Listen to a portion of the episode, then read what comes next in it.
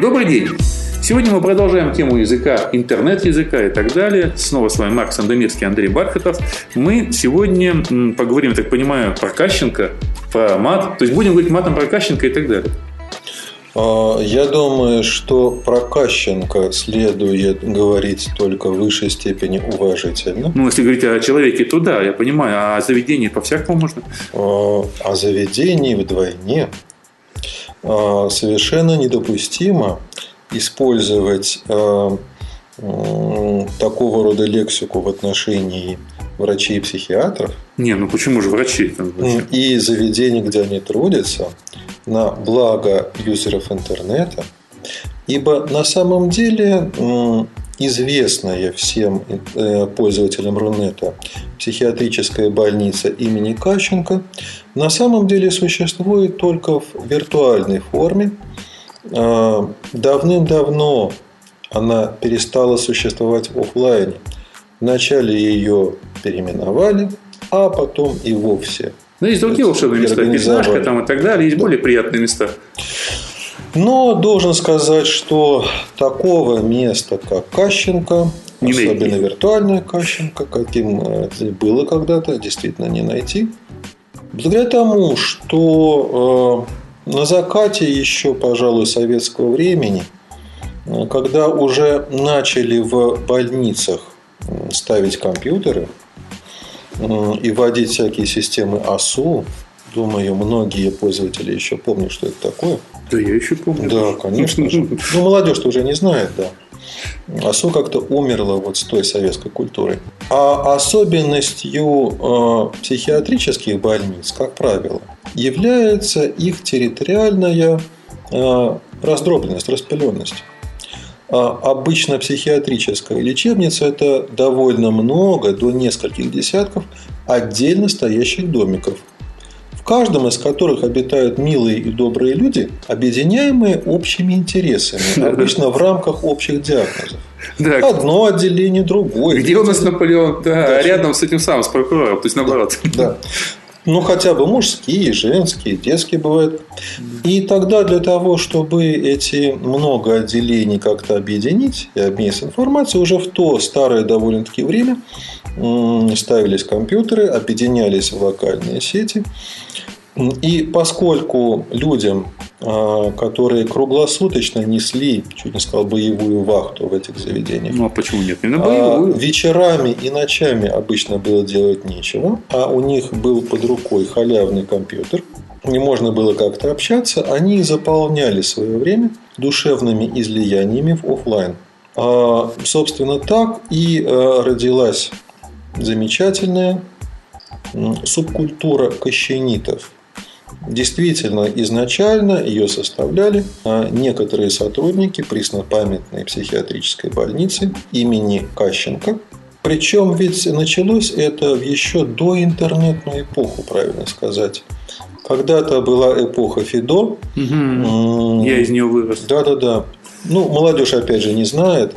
А те, кто чуть постарше сегодняшних подростков, но моложе нас с вами, Андрей, они, как правило, к Фиду относятся неуважительно. А, но ведь живо. Да, да. И добавляют разные нелицеприятные окончания к слову Фидо, называя тех людей, которые были энтузиастами Фидо подобными нелестными словами, но совершенно напрасно. Конечно же, так и не родился в нашей стране а, российский гипертекстовый Фидонет – кроме воспаленных мозгов некоторых изобретателей, не имевших прямого отношения к Кащенко, но очень созвучных, да. А, но а, культура людей, самоотверженно трудившихся ради спасения душевного здоровья страждущих психиатрической больнице, наложенная на сетевую культуру, формировавшуюся, породила совершенно особый феномен. Вот феномен именно в российской или советской культуре этого кощенизма. И много словечек, и много специфических выражений идем. Мое любимое – это фимоз головного мозга. Это очень сильно, конечно. Как говорит настоящий фимоз, это даже не интересно. А вот как фимоз головного мозга, вот самое Это очень сильно. Да, совершенно верно. А, но надо сказать, что еще много интересных явлений породила эта сетевая культура. А, и сам способ общения, поскольку психиатрам обычно приходится по долгу службы общаться с очень конфликтными, а порой очень разговорчивыми и безумно в прямом смысле слова упрямыми людьми, которых переубедить невозможно, и надо все это выслушивать, спокойно выслушивать, то именно кощениты родили первые способы противодействия троллингу, который тогда уже родился, хотя э, слово троллинг еще не существовало. Значит, явление это было. было, по большому счету. А, тогда это было ужасно, потому что отправить какую-нибудь гадость э, в Фидо это же значит, что она протолкнется всем подписчикам. Угу. Да? Значит, и все люди, э, не желая того, относясь к какому-то кусту или какой-то этой фидошной конференции, это прочитают. Принуди... Там э, троллинг и спам в принудительном порядке же. Ну, это не совсем троллинг, мне да, кажется, да. все-таки. Это вот скорее спам все-таки. Не, троллинг, когда начали высказываться нелицеприятно в отношении да, отдельных людей. В системе ФИДО, конечно же, это было чревато разными санкциями, человека могли отключить, вычеркнуть систему, но тем не менее... от босса. Да, тем не менее это уже было. А, и выражение «шушпанчик», одно из классических, которое происходит на самом-то деле от фамилии одного из первых российских троллей – да? Увековечили человека. Он добился своего. Такая Герострат такой. Совершенно верно. Виртуальный герострат, да. И э, слово, те понятия даже о кощенизации. О том, как можно внешне тихо и мирно, э, очень словоохотливо, не вступая в прямой словесный конфликт, тем не менее утихомиривать троллей. Все это порождение той замечательной культуры кощенитов. А, жаль, конечно, что она угасла. Но в связи, я думаю, с реформированием самой больнички это произошло. Эта культура до сих пор жива, если не в умах, то, по крайней мере, в сердцах. А, и греет душу многим а, старожилам Рунета. Молодежь это не застала, а вот для меня это моя молодость, романтика. Кащенко. Конечно же, да. Да, совершенно верно. У кого-то жизнь проходила, молодость проходила в Кащенко, а у кого-то с Кащенко. Следующая субкультура, еще один из столпов Рунецкого, который мы уже упоминали, это подонки. Угу. И замечательный албанский язык. Угу. Все узнали про город Бобруйск, что такое есть, хотя мало кто, не заглянув в Яндекс.Карты, знает, где он на самом деле находится. И э, любопытная, к тому же очень э, субкультура упячки. Э, в основном она популярна среди тех юзеров, которым сейчас где-то лет 20 с небольшим, а родилась она, когда они были еще подростками. Очень забавное такое явление интернетное, где фактически существует культ личности Вассермана. Да? Он приравнивается там к божеству. А, штаб-квартира, соответственно, сайту пячка.ру. Еще живой, да? А, еще живой, да. Конечно же, и очень любопытная культура. Такое место тусовки интернет-пользователей с совершенно специфическим жаргоном. Они даже сами не задумываются о том, откуда он берет свои действительные корни. Это очень детские психологические корни, простите меня, связанные с ранним периодом детства, когда ребенок приучается к горшочку. Я не буду озвучивать ассоциацию, которая возникает в связи со словом «упячка», или что оно представляет собой, какое слово переделано на самом деле. И как правильно понимать этот э, слоган «свобода, равенство, упячка» – если правильно его прочитать.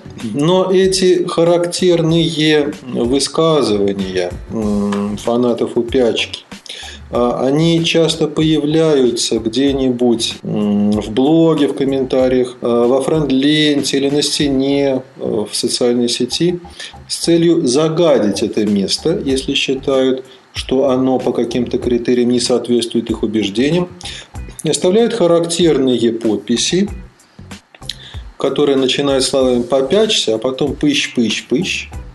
Ну, то есть это специфическое такое боевое братство. Да, конечно же. Крестоносцы конечно такие. же, да. А на самом деле всего-навсего взрослые люди, которые ведут себя как дети, не приученные горшочку. Но это бы ладно.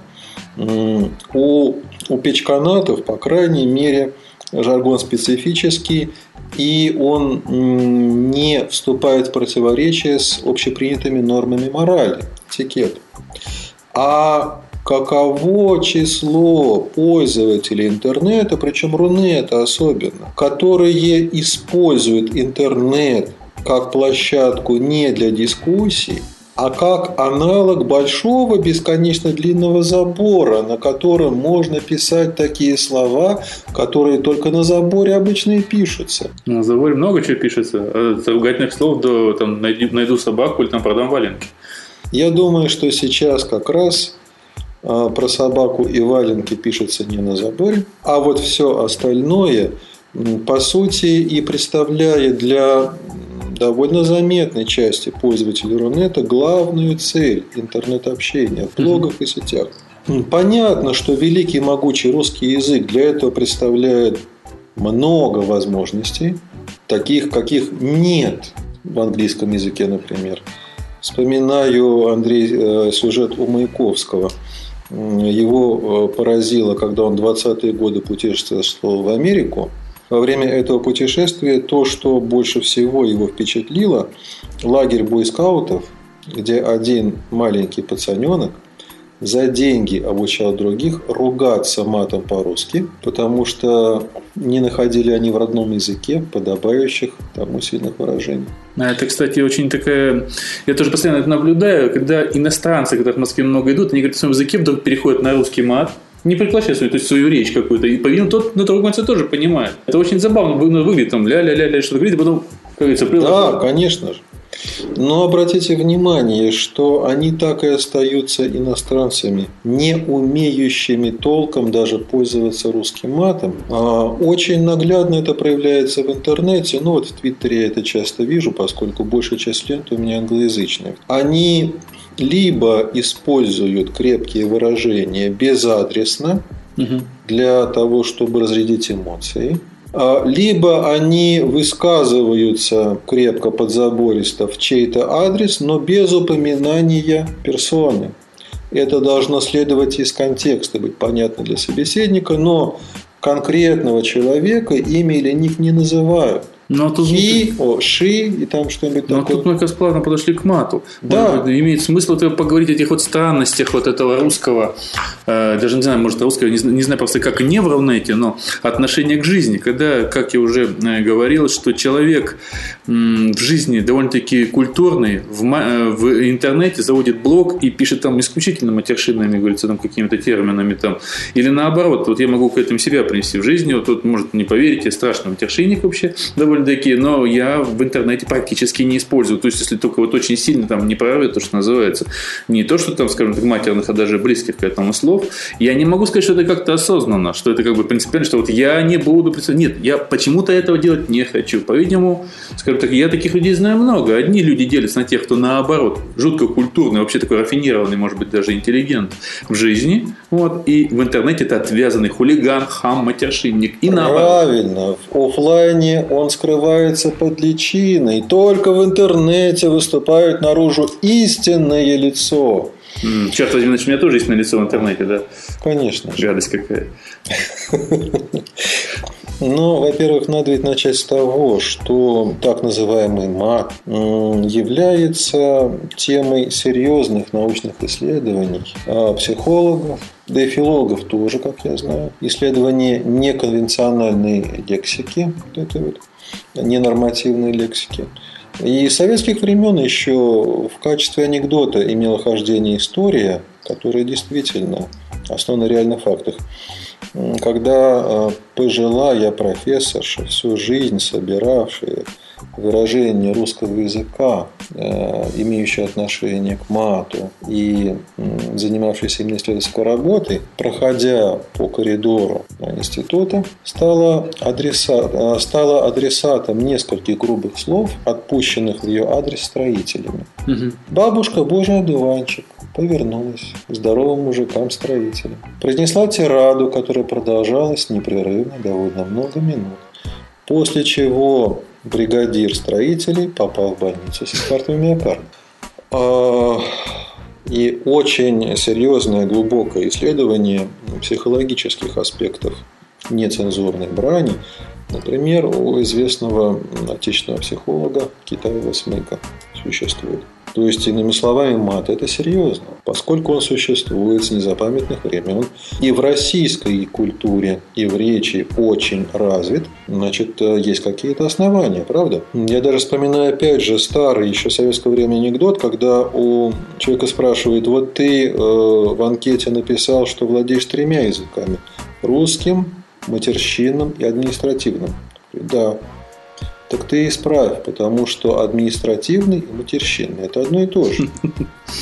А, понятно, что одна из причин а, широкого распространения нецензурной лексики в отечественной культуре – это, ну давайте мягко скажем, такая присущая нашему образу жизни. Расхлябанность, неорганизованность, неупорядоченность. Когда для того, чтобы срочно все-таки чего-то добиться и ввести какую-то деятельность окружающих людей в некоторые для того предназначенные рамки, требуются срочные способы мотивации. Это маленечко другое. Просто если сейчас пытаться всю, как говорится, лингвистическую часть мата, то это, наверное, целая передача, даже не одна. Нет.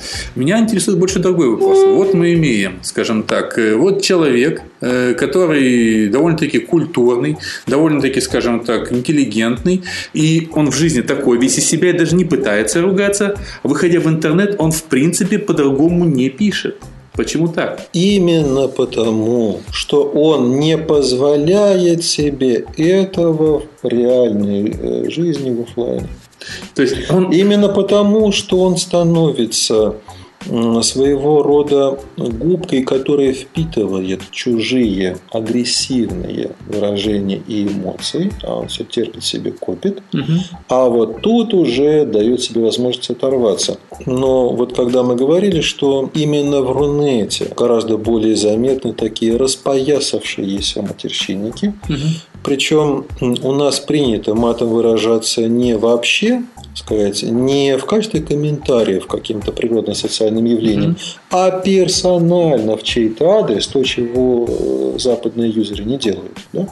В силу бытующей в Рунете, естественно, безнаказанности. А если в более цивилизованных странах безнаказанно брониться даже э, в интернете не стоит чей-то персональный адрес. За этим могут последовать судебные тяжбы, и они могут привести к реальному какому-то наказанию, то у нас, когда речь идет о взаимоотношениях частных лиц друг с другом, если государство ни при чем, вот тут можно безнаказанно практически хулить и бронить кого угодно. Ну, то есть, если я правильно понимаю, то, э, в принципе, человек, который м, в жизни ведет себя культурно, скажем так, интеллигентно, он просто, то, что называется, себя сдерживает, да, вот те самые свои эмоции, а его реальный облик, или это нереальный облик, или это просто то накопившееся, которое на кого-то сбросить, а какой же он на самом деле тогда? А на самом деле, как двуликий Янус и то, и другое. Одна сторона публичная, э, гламурная, интеллигентная, цивилизованная, а другая сторона как раз копрололическая, э, используя специальную терминологию. Да? И опять же, это прозвучит, возможно, неожиданно слегка для слушателей, ведь эм, это, в общем-то, само собой разумеется, это понятно, без каких-то интерпретаций, это общепринято, что только человек сильный, мужественный вообще, все-таки mm-hmm. принято считать, что мат привилегия мужчин. В общем, человек уверенный в себе, и так далее, да, вот, он виртуозно владеет матом и может себе это позволить. На самом-то деле оказывается, что и использование нецензурных слов – оскорбительных инвектив. Еще одно мягкое такое дипломатичное выражение. В большей мере свойственно для людей внутренне недостаточно в себе уверенных, вообще говоря, не совсем психологически зрелых. Давайте задумаемся, когда в жизни человека начинается период сквернословия, вот такой похабный возраст. Переходный возраст где-то с 13 верно, до 17 Совершенно верно, подростковый. Подростки соревнуются друг с другом, кто кого перещеголяет в том, сколько можно выкурить сигарет, сколько банок пива. Я в этом плане всегда говорю. Да, да, да. И насколько виртуозно значит, можно вырваться. Когда ко мне приходят тоже там, э, скажем так, знакомые друзья, там такие же высокие или постарше, даже начинают все бухтеть по поводу современной молодежи, как они хамят, как они ругаются, я все время призываю вспомнить, наверное, себя. Я точно говорю, что из тех, вот, кто сейчас стоит тому подъезда, ругается, плюется, там курит, выйдут отличные профессора, доктора, литераторы, журналисты, кто угодно, которые, возможно, не будут произносить не то, что матерных, а даже более мягких слов. Но, возможно, будут потом прятаться в блогах. Запросто. И вспоминать детство. И как раз оказывается, что для подростка это способ самоутверждения. Ведь все-таки мат имеет свойство табу. А, до определенного возраста это нельзя. Или людям, занимающим более низкое положение, чем людям с высоким статусом, первым нельзя в адрес вторых подобного рода публично, по крайней мере, произносить санкции воспоследуют. И подросток, когда хочет самоутвердиться, доказать, что он уже взрослый. Ну, может послать кого угодно. Да, совершенно верно. Он начинает вести себя, как ему кажется. Должен себя вести взрослый, самостоятельно уверенный себя человек. И это становится, естественно, способом эмоциональной разрядки.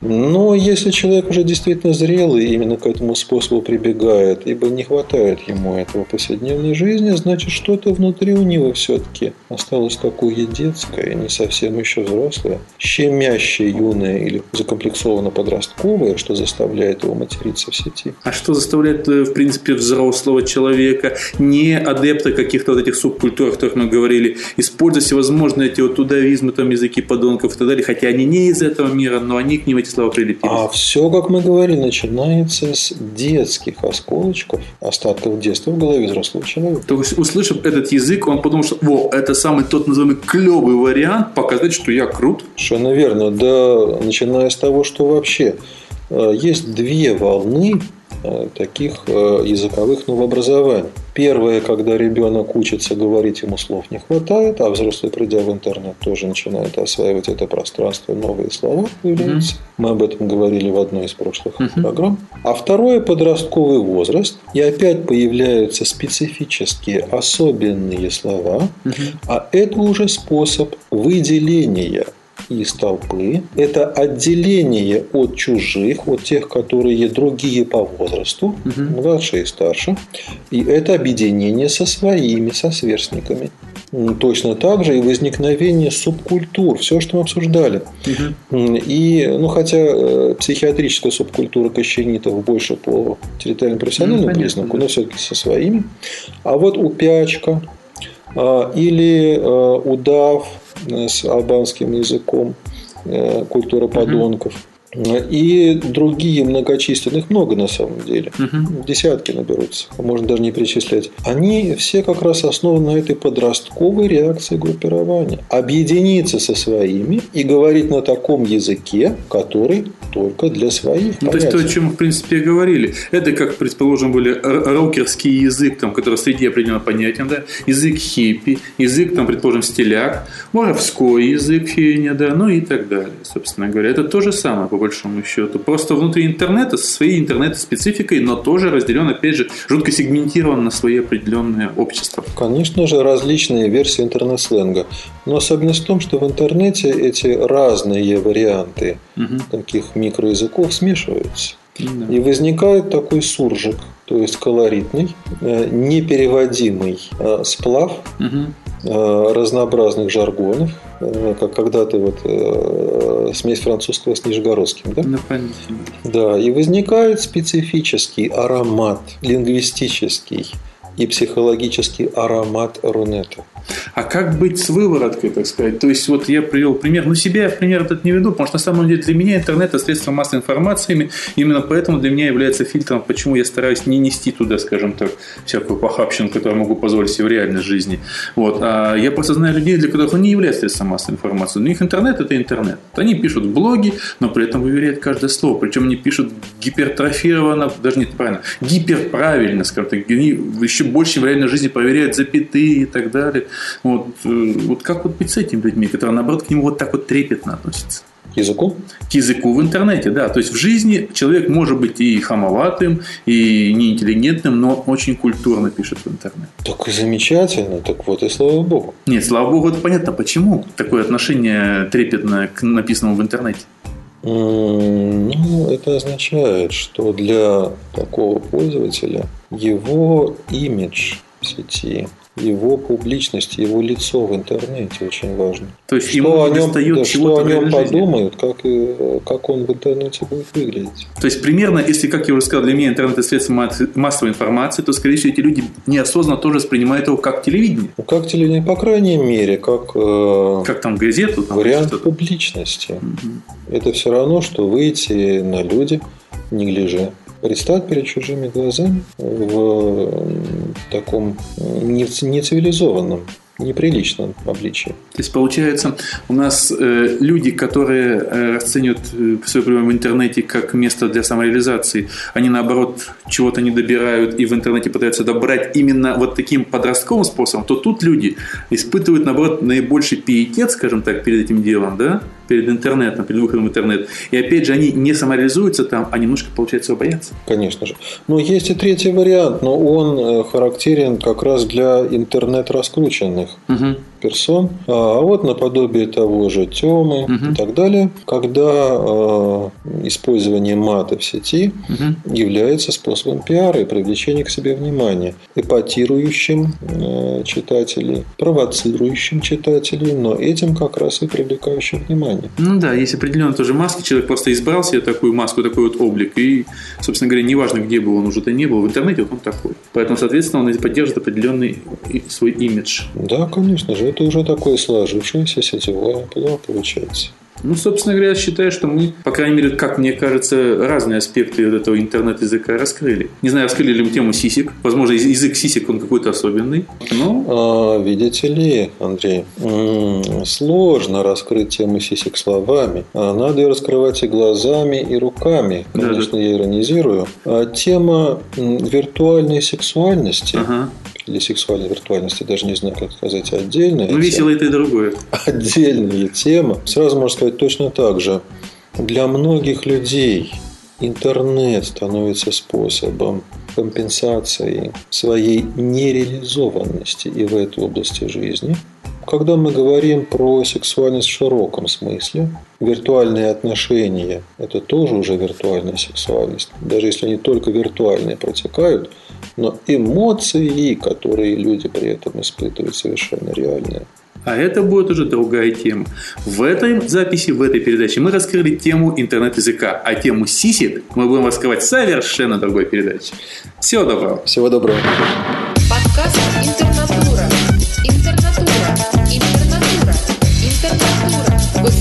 podcast Internatura.